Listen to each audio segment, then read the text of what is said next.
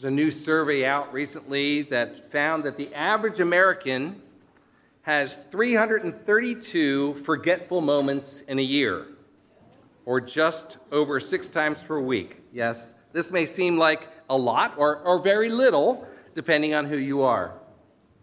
According to this survey, the top 10 most common things that we forget are number one is our passwords.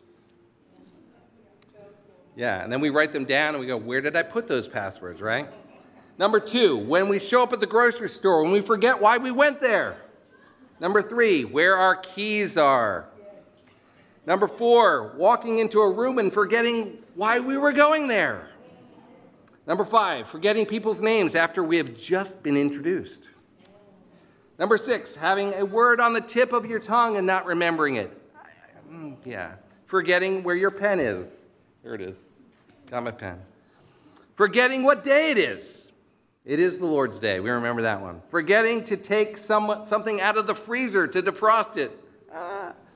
And number 10, probably number one for many of us, is forgetting where you put your cell phone. Right. Well, I can relate to most, if not all, of these things, and I'm sure that there are many other things that we forget as well.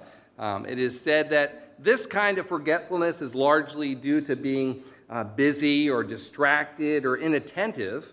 Um, but we can also forget important things like a, a, child's birthday, hopefully not, or, or forget your child.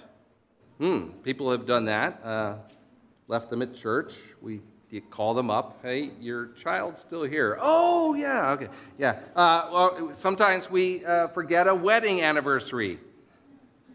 Or far worse, far worse, we can forget about the Lord who He is and what He has done for us. As we continue on our series uh, looking at the Psalms this summer, I would encourage you to open up your Bibles or one of the church Bibles to Psalm 103. Psalm 103. Uh, it's on page 612 in the church Bibles. And it is a psalm in which David reminds himself and his readers of who God is and what he has done and what we should do in response to this. So I'd ask you to follow along as we read again Psalm 103. I ask you please follow along as I read. This is God's holy, infallible, life giving, and life transforming word. Bless the Lord, O my soul, and all that is within me. Bless his holy name. Bless the Lord, O my soul, and forget none of his benefits, who pardons all your iniquities who heals all your diseases, who redeems your life from the pit, who crowns you with loving kindness and compassion, who satisfies your years with good things, so that your youth is renewed like the eagle. The Lord performs righteous deeds and judgments for all who are oppressed. He made known his ways to Moses, his acts to the sons of Israel. The Lord is compassionate and gracious slow to anger, and abounding in loving kindness. He will not always strive with us, nor will he keep his anger forever. He has not dealt with us according to our sins, nor rewarded us according to our iniquities. For as high as the heavens are above the earth, so great is his loving kindness toward those who fear him. As far as the east is from the west, so far has he removed our transgressions from us. Just as a father has compassion on his children, so the Lord has compassion on those who fear him. For he himself knows our frame. He is mindful that we are but dust. As for man, his days are like grass. As a flower of the field, so he flourishes. When the wind has passed over it, it is no more, and its place acknowledges it no longer. But the loving kindness of the Lord is from everlasting to everlasting on those who fear him, and his righteousness to children's children, to those who keep his covenant and remember his precepts to do them. The Lord has established his throne in the heavens, and his sovereignty rules over all. Bless the Lord, you his angels, mighty in strength, who perform his word, obeying the voice of his word. Bless the Lord, all you his hosts you who serve him, doing his will. Bless the Lord, all you works of his in all places of his dominion. Bless the Lord, O my soul. Would you please pray with me? Oh, Father God, we come before you again, giving you thanks and praise that you have invited us into your presence to worship you. We pray, Lord, that we would be attentive to your word this morning, that your spirit would speak to us in a mighty way, Lord, that you would reveal yourself, that you would call us to repentance and faith and obedience, Lord. Help us to look to you, for it's in Jesus' precious name that we pray. Amen.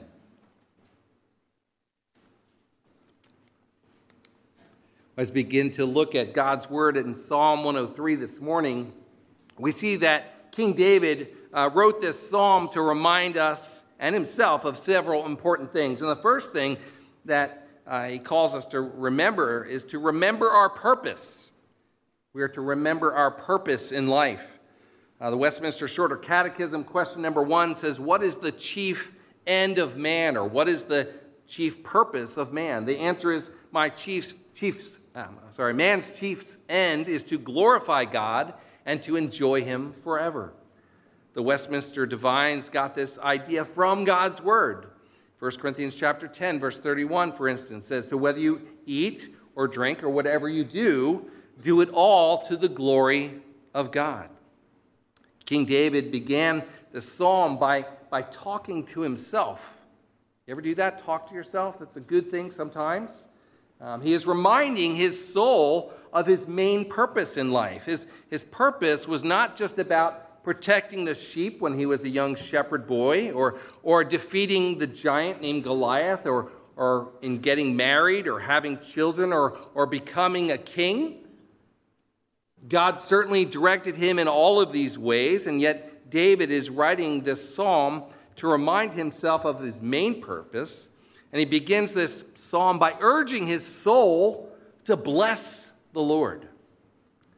The idea of a person blessing God may seem rather confusing. Isn't God the one who blesses us? When we bless the Lord, however, we are in, in essence responding to God in worship and adoration and praise. Uh, in fact, kneeling our knee before God. That, it was, that is what it means to bless and glorify the Lord. And it might be obvious, but blessing the Lord is the exact opposite of cursing the Lord. You may remember when Job was, was suffering in such an extreme way, he, his wife told him, Because of your sufferings, you should just curse God and die. His wife wanted Job to show hatred and contempt to God for his suffering that he was going through. And thankfully, Job did not take his wife's advice. In fact, he actually rebuked her, saying, You speak as, as one of the foolish women speaks. Shall we accept good from God and not adversity? Job also said, Naked I came from my mother's womb, and naked I shall return there. The Lord gave, and the Lord has taken away. Blessed be the name of the Lord. We don't know exactly when King David wrote this psalm, but we, we see that he is reminding his soul to bless the Lord. By his soul, David is speaking of the depths of who he is in his desires, in his passions, his appetites and emotions. That is what he means by his soul. He further urges not just his soul, but, but all that is within him to bless the Lord, blessing his holy name. For, for all that is within me, bless his holy name, he says. Every aspect of, of who David is. It, it reminds me of when the scribes asked Jesus what commandment was the first and foremost of all. And, and Jesus responded, You shall love the Lord your God with all of your heart, with all of your soul, with all of your mind, and all of your strength. Just as Jesus reminds us to love the Lord in all of these ways, David is also reminding himself that he is to worship and to praise and bless the Lord in all of these ways from the depths of who he is in his soul in every way. There are many times when we read the words of a hymn or a song that we are singing to the Lord, but it is not necessarily coming from our heart or our soul or our strength. Blessing the Lord with all that is within us starts in the soul by responding to the greatness of the name of the Lord and what he has done for us. Blessing his holy name is, is recognizing that there is no other name greater than the Lord. His name alone is holy. His name alone is the name worthy to be praised. Peter declared in Acts chapter 4 verse 12, there is no other name under heaven by which we must be saved. And his name is the only one worthy to be blessed and praise. His name is Jesus. David continues in verse 2 of the psalm by urging himself to remember all of the Lord's benefits. Remember all of his benefits. David is actually telling himself to forget none of his benefits. He knows that uh, just like every one of us, he, is, he himself is prone to forget. We are all so prone to forget things and even the Lord and his benefits. And so he says, Remember what God did when he saved him. Remember what God did when he saved the Israelites from enslavement by Pharaoh and the Egyptians. It, it was amazing for all that he did for them. But not long after this, God had Moses go up onto Mount Sinai to receive the Ten Commandments. And it says in Exodus chapter 22 Now, when the people, those same Israelites, saw that Moses was delayed in coming down from the mountain, the people assembled about Aaron and said to him, Come, make us a God who will go before us. As for this Moses, this, this man who brought us up out of the land of Egypt, we don't know what has become of him. How quickly they forgot. Moses had been gone for only 40 days and 40 nights. In that short time, they forgot it was the Lord who had saved them from the hand of the Egyptians, not this man Moses. How quickly they forgot. In Deuteronomy chapter 4, verse 9, they were warned not to forget, where it says to the Israelites, Only take care and, and keep your soul diligently, lest you forget the things that your eyes have seen, and lest they depart from your heart all the days of your life. They were warned not to forget. In the book of Jeremiah, there's an ongoing indictment against the people of Israel that they did forget the Lord their God and they began to serve and worship other gods and idols. King David himself knows what happened when he, he forgot the Lord. When David forgot that God gave him strength to defeat Goliath and the Philistines. And, and when God, uh, when David forgot who protected him from all of his enemies. And when David forgot all that the Lord had done for him, David began to worship and serve other things in his life, like power and possessions and lust and more.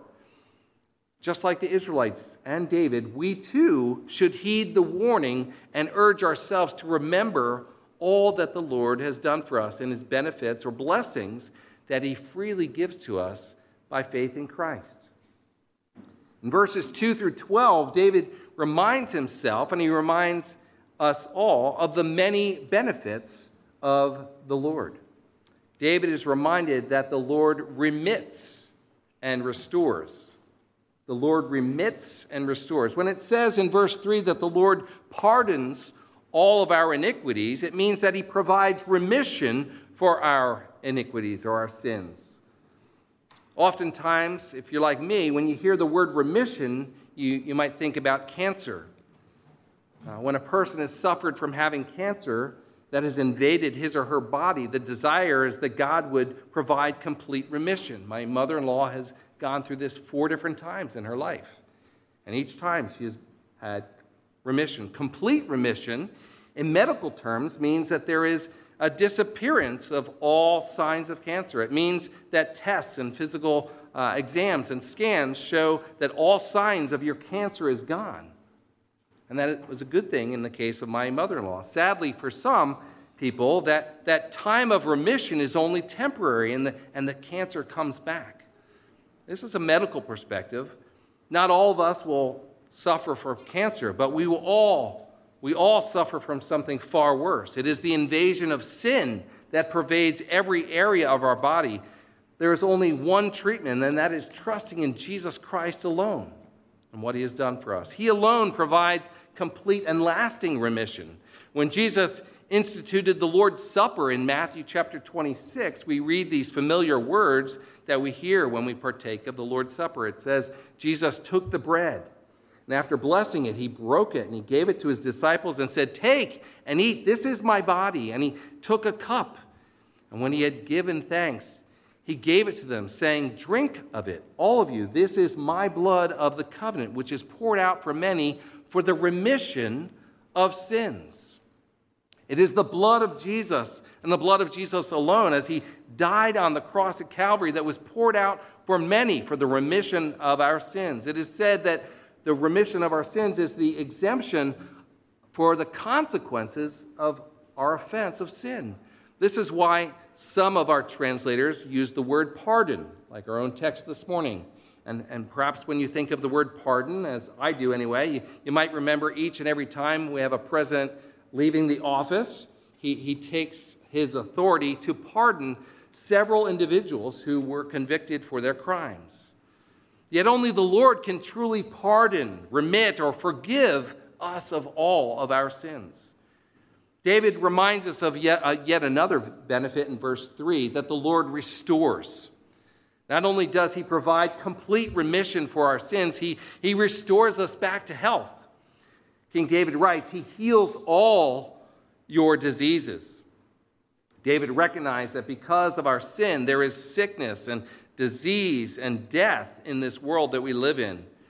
And David, as a prophet king, was, was looking ahead to the Lord who would ultimately heal all of our diseases. In the last couple of years, our entire world has become familiar with this coronavirus disease. It is a disease that has spread quickly, infecting so many in our world, with so many suffering even to the point of death. It is this coronavirus disease and every other disease, which is a consequence of sin that has infected our world since the fall of Adam and Eve. David prophetically points to Jesus as the healer of our diseases. While Jesus perfectly walked on the earth, he healed many people from their sicknesses and diseases. And the reason that Jesus did this was to point that he alone is the one who could heal both physically and spiritually. The prophet Isaiah foretold of Jesus. He spoke of Jesus coming to heal his people when he suffered and died for us. In Isaiah chapter 53, verse 5 and following, it says, But he, namely Jesus, was pierced for our transgressions, he was crushed for our iniquities. Upon him was the chastisement that brought us peace, and with his wounds we are healed. He came to heal us from our sicknesses and disease of sin.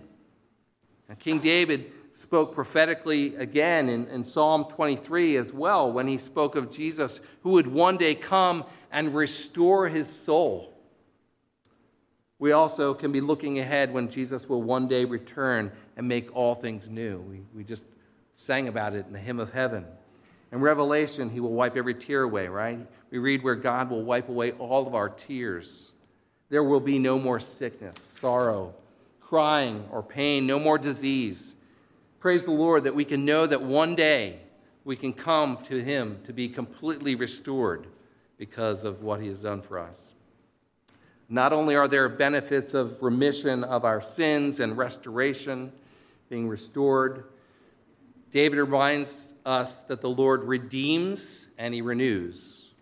It is the Lord who redeems and renews. David declared that it is the Lord who redeems our lives from the pit. To redeem here means that a price was paid.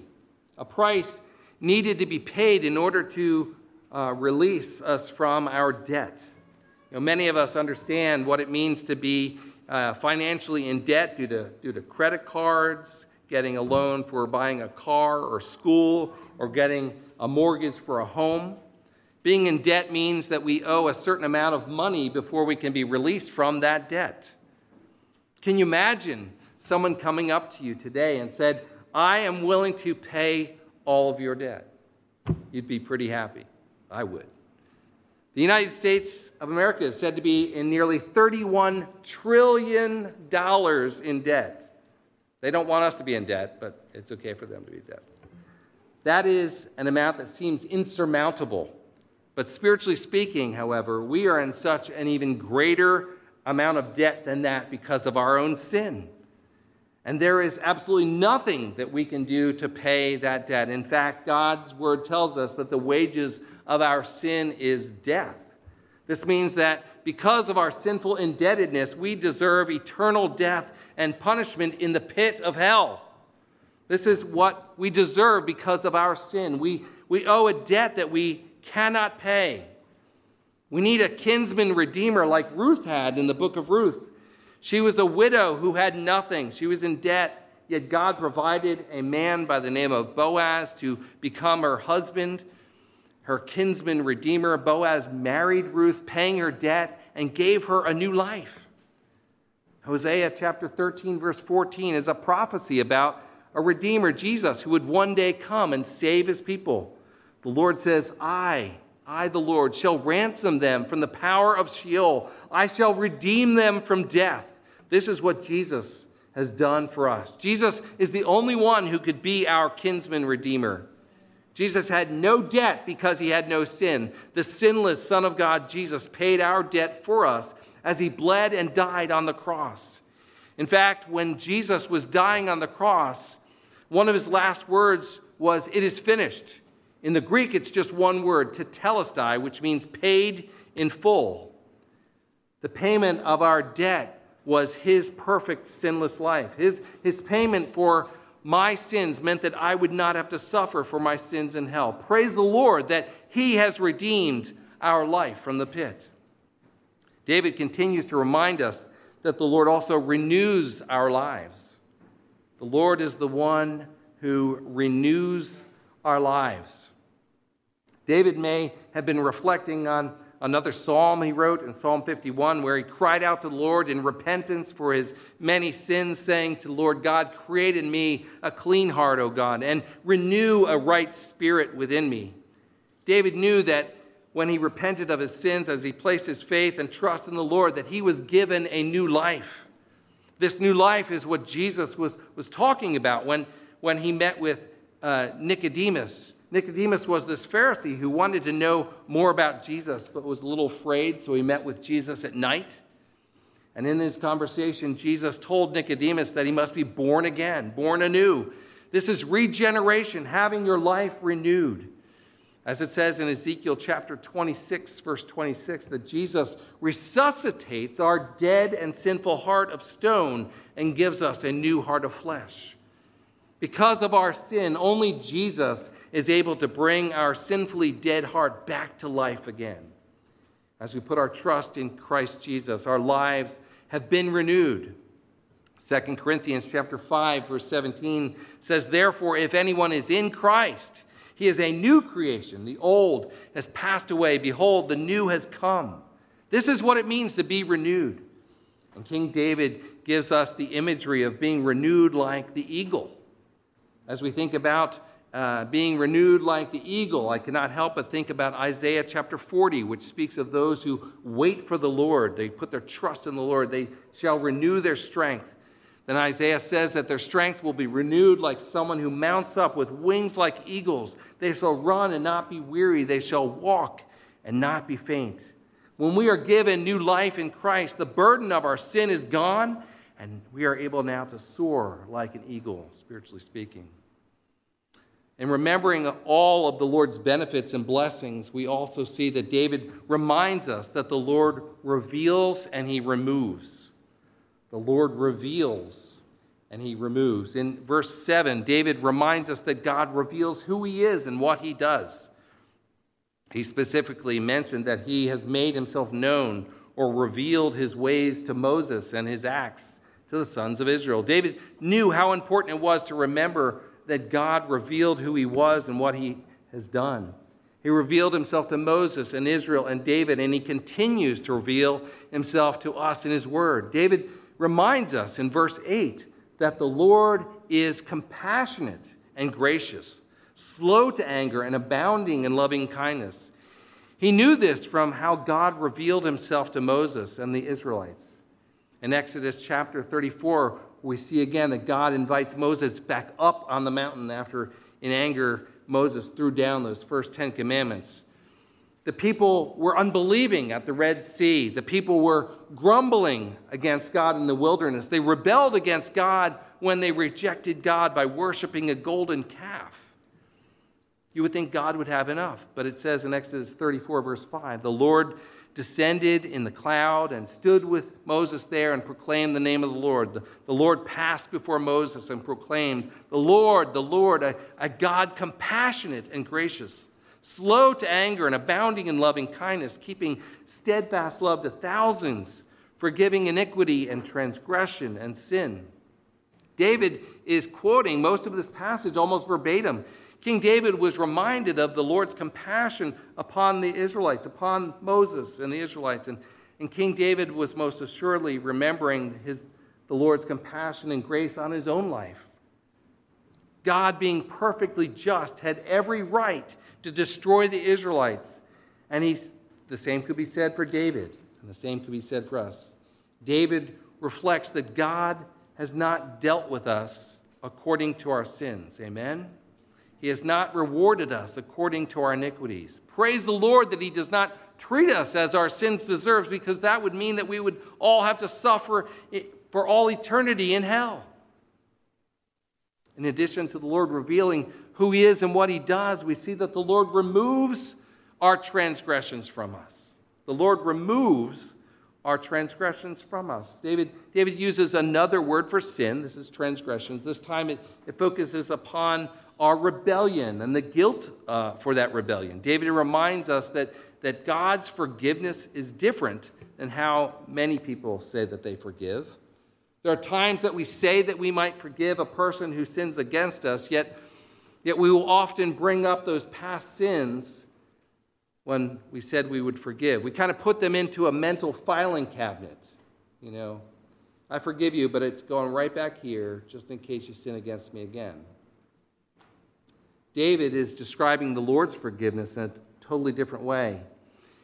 He said, The Lord's forgiveness of our sins is as far as the east is from the west. So far, He has removed our transgressions from us. Now, I started thinking about the east and west. And, uh, you know, we live in the east part of the state near Philadelphia. And my daughter, Caitlin, and her husband, Patrick, live in the western part of the state in Pittsburgh. Patrick. And so, so that's a, that's a long distance. And then I started thinking, oh, yeah, we're, we're going to see our son, Josh, and, his, and our daughter in law, Grace, out in the West Coast. Here we are on the East Coast. We're going to go, that's a long way. That's six hours, and that's a six hour flight, folks. That's a long flight. And then I started thinking, no, that's, that's nothing. I have to go visit my daughter in Thailand. That's halfway across the world. She is in the far east, I am in the far west, so they say. That's, that's a long distance. Then I begin to think about what God says. He says that He will infinitely remove our sin as far as the east is from the west. Infinitely. Our sins are removed from our account. Our account, they will never be brought up again. That is amazing that we have a compassionate, loving, forgiveness, and gracious God that we serve.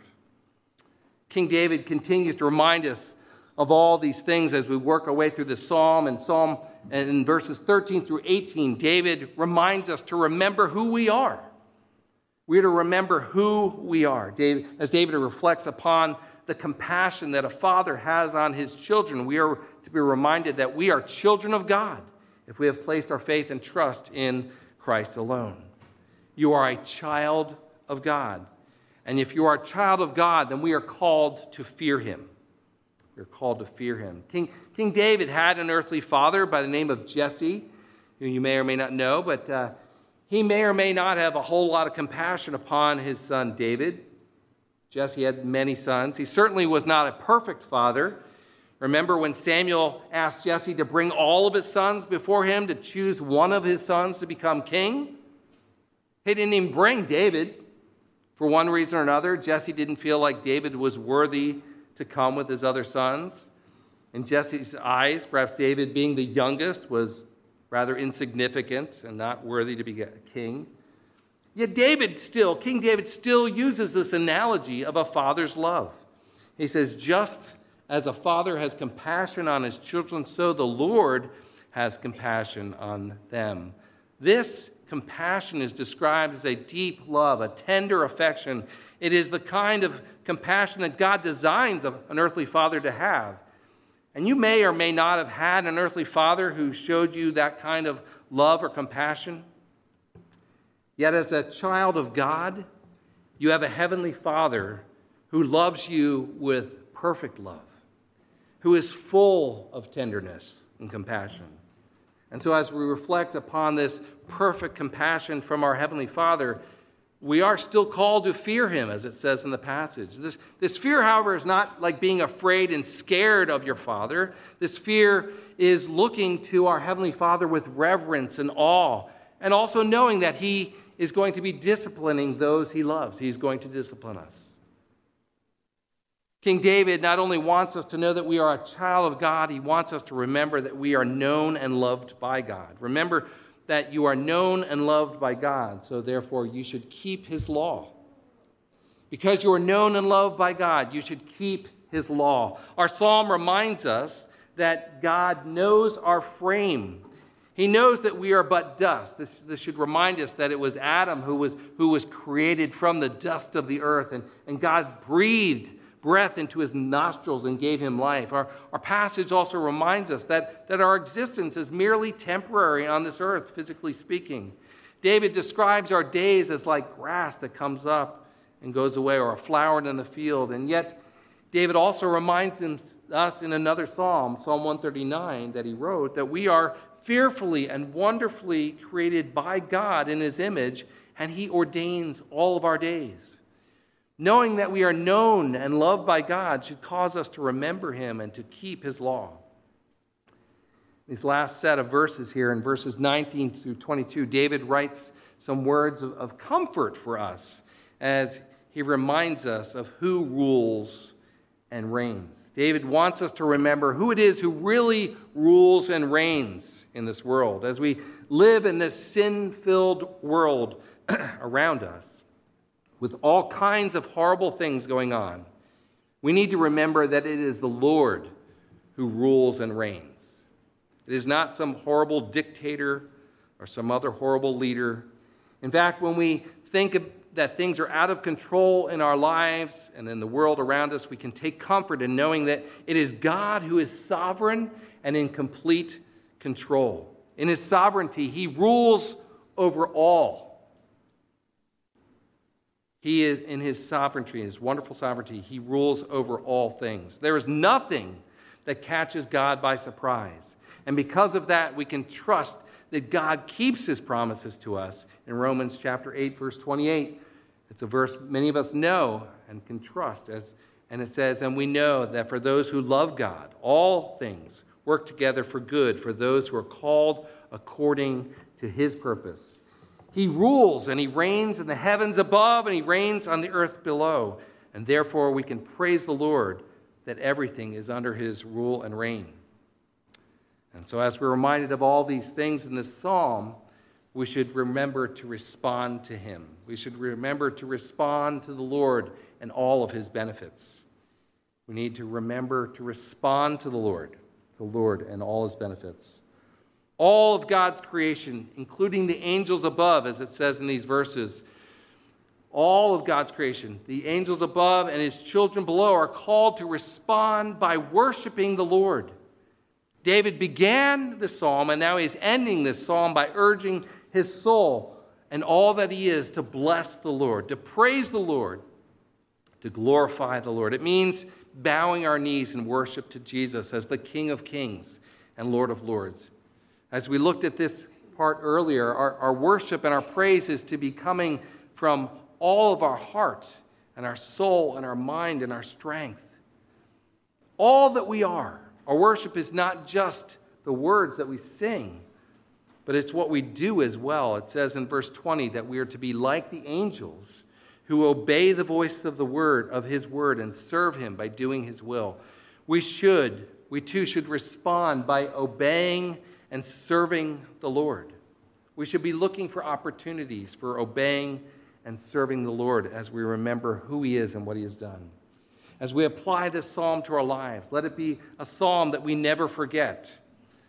Let us be reminded of all his benefits, and may we continually look for ways to worship, serve, and obey him to glory of God alone. Let's pray. Father God, we thank you when we praise you, that we are able to open your word, that we're able to know who you are. We have heard from King David as he himself is reminding himself of who you are and all the benefits and blessings that we have from you, Lord God. Help us, Lord, to not forget. Help us, Lord, to always come before you in a spirit of worship in all that we say and all that we do. May you be glorified. We give you thanks and we give you praise. In Jesus' name, amen.